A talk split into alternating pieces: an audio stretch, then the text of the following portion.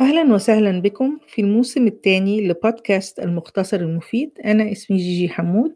نقدم هنقدم لكم معلومات مهمة بتتعلق بأخبار المدارس. تابعونا الأسبوع المقبل في الحلقة الأولى من العام الدراسي الجديد.